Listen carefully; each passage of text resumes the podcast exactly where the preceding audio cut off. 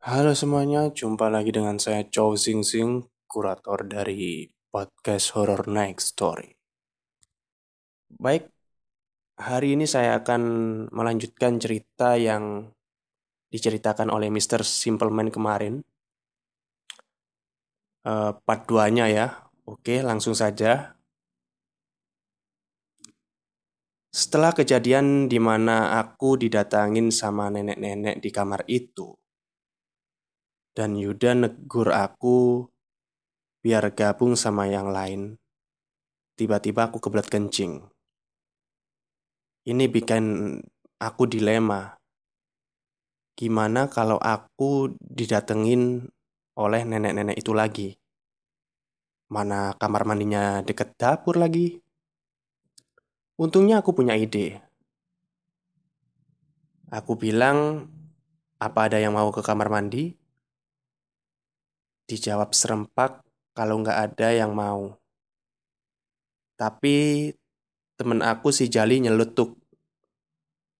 Bukannya si Andri lagi di kamar mandi ya tadi? Dengar itu, aku langsung nyusul ke kamar mandi mumpung ada temennya. Begitu ngelewatin pintu menuju dapur, aku kaget. Waktu Andri keluar dari sana lengkap dengan mimik wajah yang pucat pasi. Udah balik, Dri.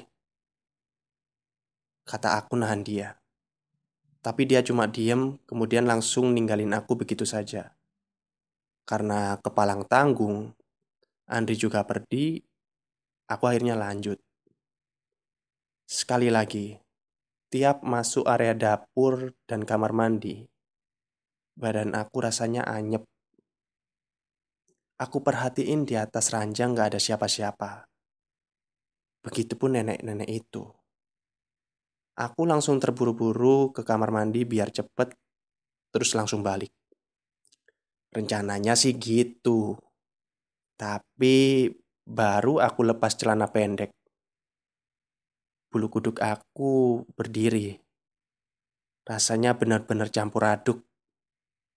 Aku tahu perasaan ini adalah perasaan kalau di sini pasti ada. Aku berusaha nggak mikirin itu sampai aku dengar suara orang berdehem. Suaranya berat. Sontak aku yang coba nggak mikirin, akhirnya nyari. Aku spontan nyari sumber suara itu dan setelah lihat kiri kanan, aku nggak ngedapetin apa-apa. Lalu aku baru sadar kalau sisi kamar mandi yang dari bambu itu tinggi. Pas aku nengok ke atas, astagfirullah. Aku lihat bayangan hitam. Gede banget dan seolah-olah lagi ngawasin aku. Sontak aku langsung nyibrit. Aku udah nggak peduli mau nyiram bekas kencing aku atau enggak. Yang penting aku lari dari sana. Waktu kabur, aku lewat dapur dan sempat lirik ke atas ranjang. Masih kosong, alhamdulillah. Nggak ada nenek-nenek itu. Aku nggak bisa bayangin kalau setelah lihat yang begitu, harus lihat yang lain. Jantung aku bener-bener nggak sehat sementara ini. Aku gabung sama yang lain, kayaknya lagi santai ngobrol. Aku perhatiin Andri cuma diem. Aku juga nggak mau bahas ini, karena apa pun yang bikin Andri pucat, kayaknya aku udah tahu jawabannya. Kami ngobrol sampai jam setengah 12. Berhubung udah larut, kami sepakat tidur. Tidurnya sendiri, nggak di kamar, tapi di ruang tengah. Jadi kita pakai alas yang besar biar kita berenam cukup buat tidur. Sialnya, aku dapat di ujung, tempat yang paling dekat dengan jalur menuju dapur. Aku cuma bisa lihat ke langit-langit. Sementara Satu persatu teman aku pada tumbang. Aku nggak lihat Andri karena dia di tengah. Sekitaran jam setengah satu, aku masih terjaga. Aku berusaha untuk merem dan sekuat tenaga untuk tidur, tapi malah terjaga. Suasana sepi dengan kondisi lampu mati bikin aku nggak tenang. Aku deg-degan karena kayaknya tinggal aku yang masih melek. Aku cuma berharap satu hal, aku nggak lihat apa pun. Tapi kayaknya aku salah. Walaupun belum lihat apa pun, aku merasa ada yang nyambut aku. Aku dengar langkah kaki, suaranya kayak kecepak-kecepuk. Kalau kalian tahu suara dari kaki basah menginjak lantai keramik, ya kayak gitulah suaranya. Semakin lama, semakin sering aku dengar. Beberapa kali diikuti suara ketawa anak-anak. Aku berusaha nggak peduli, dan akhirnya suara itu hilang dengan sendirinya. Aku pikir sudah aman, tapi kayaknya Aku salah lagi. Baru sebentar aku menjamin mata. Aku ngerasa ada yang ganggu muka aku, kayak ada entah apa ya kena muka aku gitu. Bikin gak nyaman lah. Pas aku buka mata, aku gak tahu kudu ngomong apa. Itu muka nenek-nenek tepat natap muka aku dari atas dengan kondisi rambutnya yang panjang, ujungnya kena muka aku. Aku istighfar waktu itu. Ini adalah gangguan kesekian kalinya dari nenek-nenek itu. Tapi anehnya, semakin lama aku ada di posisi itu, semakin aku sadar. Walaupun itu serem, tapi nenek ini nggak pernah gangguin dalam hal kontak fisik.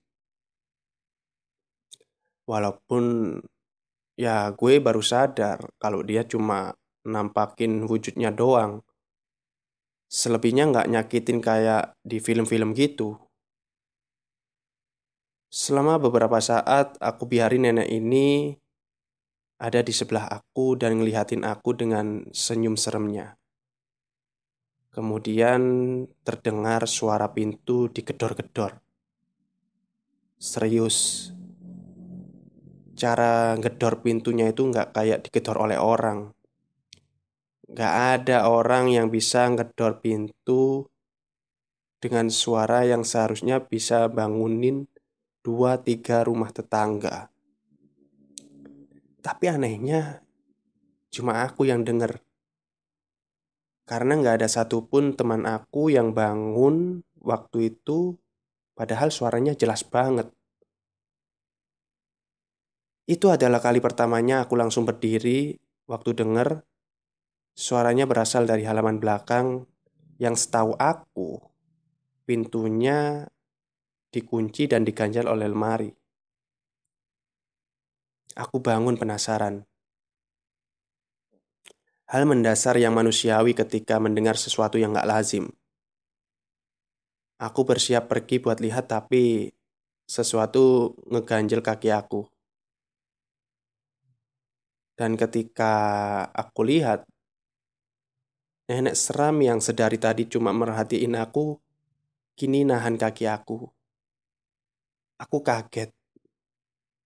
Ini adalah pertama kalinya aku kontak fisik dengan makhluk beda alam. Rasanya anyep.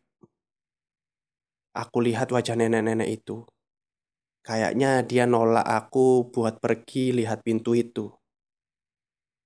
Dan emang waktu dengar pintu digedor itu ada perasaan kuat buat aku buka pintu itu.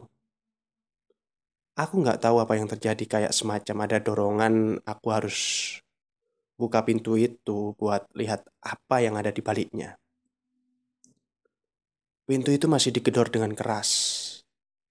Dan semakin sering aku dengar, semakin penasaran aku terhadap apa yang ada di balik pintu itu. Nenek itu nggak mau ngelepasin aku.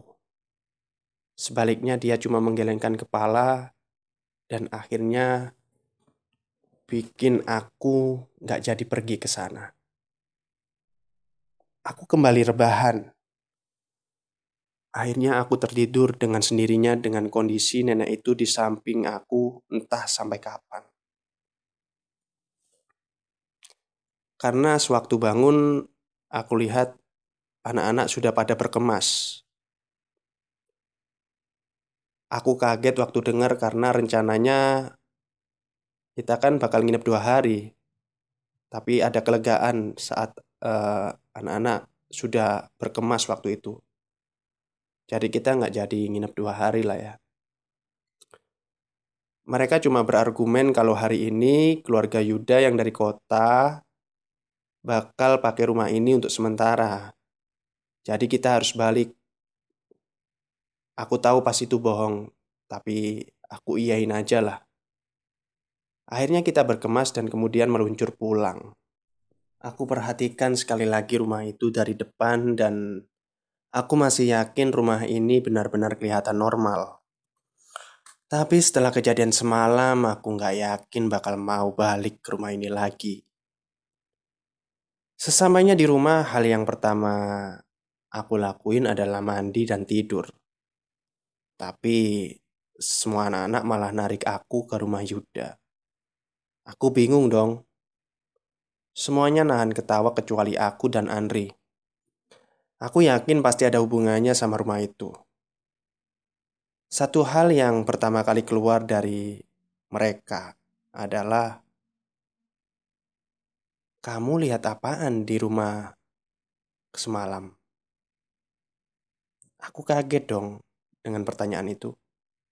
Maksud kamu? Kamu tahu kalau rumah itu angker? Kataku sedikit emosi. Mereka kompak ketawa termasuk Yuda yang ngomong nggak angker. Cuma ada penghuninya aja kok. Aku cuma senyum kecut dengarnya dan bilang, apa bedanya Bambang? Aku ceritain semua yang aku alamin dan mereka cuma manggut-manggut. Dan di situlah aku baru sadar bahwa sedari tadi Ibunya si Yuda ini curi dengar cerita dari aku. Dan akhirnya beliau mengatakan, "Jadi kamu diikutin sama nenek-nenek tua itu?" Itu namanya Nini Towo. Aku pun kaget. Beliau ngejelasin kalau Nini Towo itu biasanya cuma ada di dapur orang-orang berpengaruh di Jawa. Dan memang Nini Towo suka nampakin diri sama orang-orang tertentu. Biasanya mereka nampakin diri buat cegah balak atau bencana yang disebabkan orang tersebut. Setelah dengar itu, aku ceritain semua, mulai dari mbak-mbak di pohon jambu, bayangan hitam di kamar mandi, sampai suara anak-anak. Kayaknya ibunya si Yuda sama sekali nggak kaget, malah sebaliknya dia semacam nahan ketawa geli gitu. Beliau nge ngejelasin lagi kalau di pohon jambu itu memang ada kuntilanaknya, tapi jarang dia nampakin. Dan beliau pernah lihat langsung, tapi ya mereka ganggunya cuma sebatas ketawa aja. Sementara bayangan hitam di kamar mandi itu dayoh atau tamu. Kabarnya dia bukan penghuni rumah itu. Karena sering kali berpindah-pindah kadang di rumah tetangga, tapi seringnya memang tempatnya di kamar mandi. Karena lembab mungkin. Beliau juga bilang katanya bayangan hitam ini agak jahat dan bisa mencelakai. Makanya suruh baca doa tiap masuk kamar mandi biar nggak digangguin. Di sinilah Andri ikut nyeletuk kalau dia bilang dia juga lihat bayangan hitam itu. Andri hampir keplesek masuk ke sumur. Untung tangannya masih sigap pegang kayu di samping sumur. Dan mungkin karena itulah kenapa dia langsung pucat begitu keluar dari kamar mandi. Beliau juga ngejelasin kalau suara anak-anak dan terdengar lari-lari itu memang wujudnya anak-anak. Ibunya Yuda bilang, untung kamu nggak lihat rupa wajahnya. Katanya rupa wajahnya itu benar-benar hancur, kayak korban kebakaran gitu.